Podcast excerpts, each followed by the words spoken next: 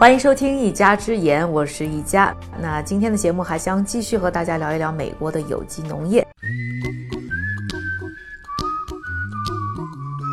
创美节目的正确打开方式有几种？正确答案是，除了喜马拉雅，还有优酷视频哦。打开优酷，搜索“创业美国”，点击回车，一加带你一起围观美国。上期节目呢，我们带大家呢一起去纽约的农夫市场逛了逛，还承诺要带大家呢去看一看，在农夫市场卖东西的农场到底长什么样。这一期呢，我们就从呢上一期提到的皇后郡农场博物馆说一说。说它是博物馆呢，其实去了你会发现它是一个巨大的农场。但是呢，这个农场呢，除了保留了传统的耕作习惯，而且还留下了三百多年前美国的农舍，因此呢，还被列入了纽约市的地标和美国国家史迹名录。皇后郡农场博物馆除了种植有机蔬果，更是不少的纽约客携家带口游玩的地方。在这里啊，可以带着孩子了解蔬果的种植以及畜牧养殖的知识。离开的时候还可以顺带买一些新鲜的水果、蔬菜、蜂蜜和鸡蛋，把有机的概念传播给更多的人。农场博物馆的农业经理 Canon K 告诉我，他们希望呢自己的农场能够呢教育下一代，让更多的人了解有机农业对于生态环境存在的积极影响。我们实行轮作，一种作物在同一片土地上不会超过六年。总在同一块地上种同一种作物，无异于竭泽而渔，生态平衡就被打破了。我们的农场很小，农场规模小的好处就是我们可以尝试不同的模拟大自然的方式。有机农业的污染要小得多，生物多样吸引来了不少鸟类和昆虫。而我在农场工作的七年当中，由于建立了很多样的花园，很多鸟类和昆虫都会回到这块土地上。能看到这个现象是十分让人兴奋的。我看到很多年轻一代的人投身到有机农业当中，这让我非常兴奋。我很乐于看到有更多人能来做这件事儿。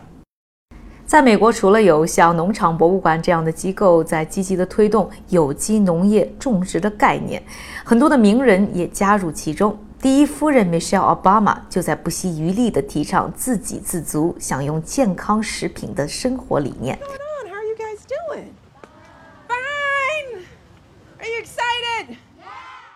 二零零九年三月，奥巴马总统上任仅仅两个月，Michelle 就在白宫开辟出了美国历史上的第三块白宫私家菜园。Michelle 的菜园里有多达五十五种的蔬菜瓜果，收成主要用于呢奥巴马一家的三餐，有时还会用来款待国际宾客。白宫呢还会不定期的举办开放日活动，邀请来自全美各地的中小学生体验亲手收获的快乐。So ultimately, this garden is a way to elevate the conversation about our children's health uh, and hopefully. 米歇尔在这段采访里说呢，自己建立私家花园的意义非常简单，就是呢，想要在垃圾食品泛滥的今天，通过教育孩子如何种植并收获蔬果，来传播营养饮食、健康生活的理念。除了 Michelle 的私家菜园，在城市的屋顶上也开始出现了农场的身影。布鲁克林农场就是世界上最大的有机土壤屋顶农场，每年出产超过两万三千公斤的有机农产品。屋顶农场不但充分利用了闲置的屋顶空间和太阳能资源，土壤和作物所形成的冷却效应，还让整栋大楼冬暖夏凉。屋顶农场的主席 Ben Flanner 介绍了自己的经验。我在曼哈顿边上的长岛市有一个屋顶农场，屋顶大约有一英亩。我们用土壤覆盖了整个屋顶，然后种满了各种蔬菜。我们不但可以自己盈利，有机种植本身也是有益环境的。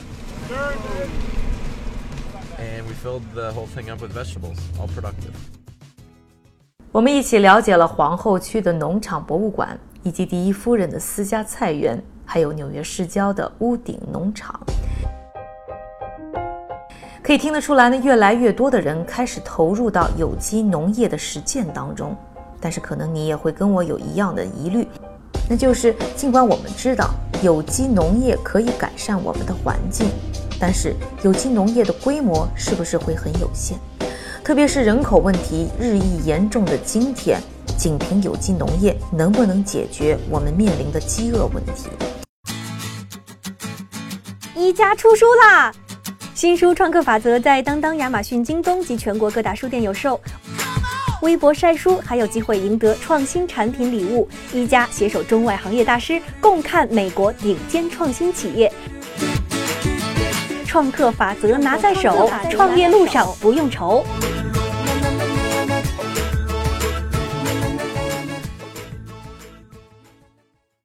二零一二年，《自然》杂志刊登了美国和加拿大联合对有机农业生产效率的研究。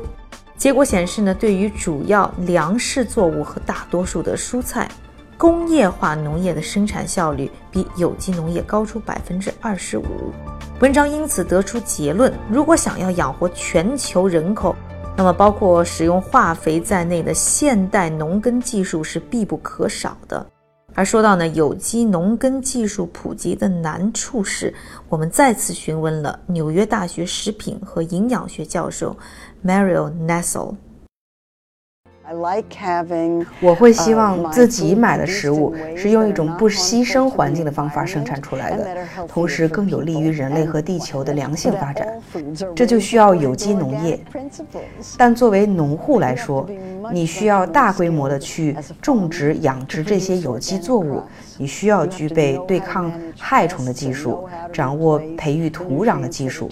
你不能一味的只用化学物质去杀害害虫，这需要培训，需要掌握技能和相关的投入。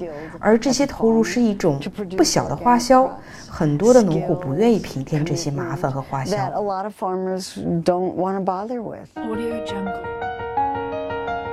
当下，全世界的人口已达到七十三亿。联合国预计，二零二五年全球人口将达到八十一亿。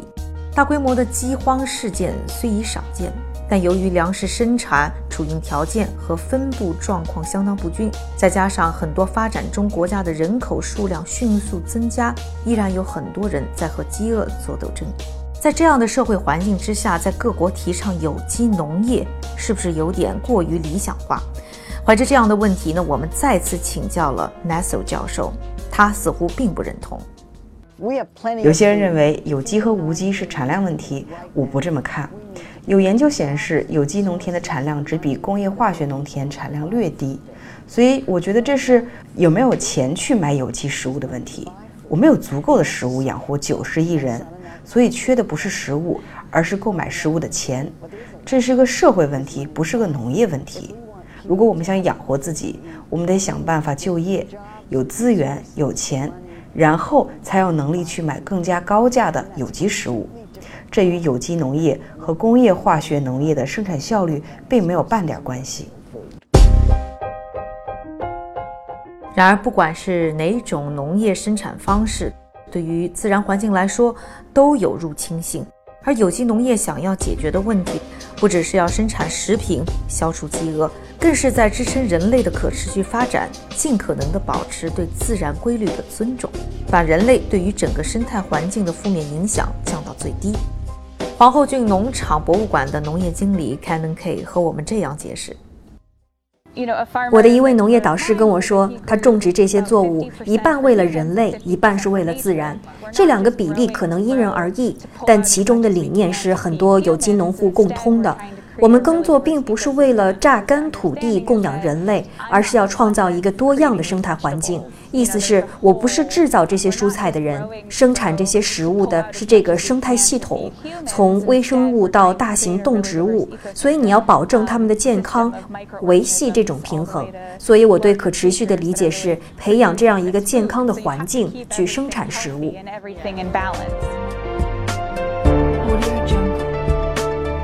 到今天为止呢，我们用六期的时间探索了美国有机食品的话题。同时呢，我们第一季的一家之言也暂时收官。通过这几个月的节目，我们和大家呢讲述了美国人如何直面雾霾危机，寻找医改良药，开启有机生活的故事。社会发展的车轮还在滚滚向前，我们求知探索的脚步也不会停歇。更多精彩的内容，欢迎在微博、微信上。搜索“创业美国”，关注我们。下周开始呢，我们将全新开启第二季的《创业美国》。感谢你的收听，我是一佳，下期节目我们再会。Audio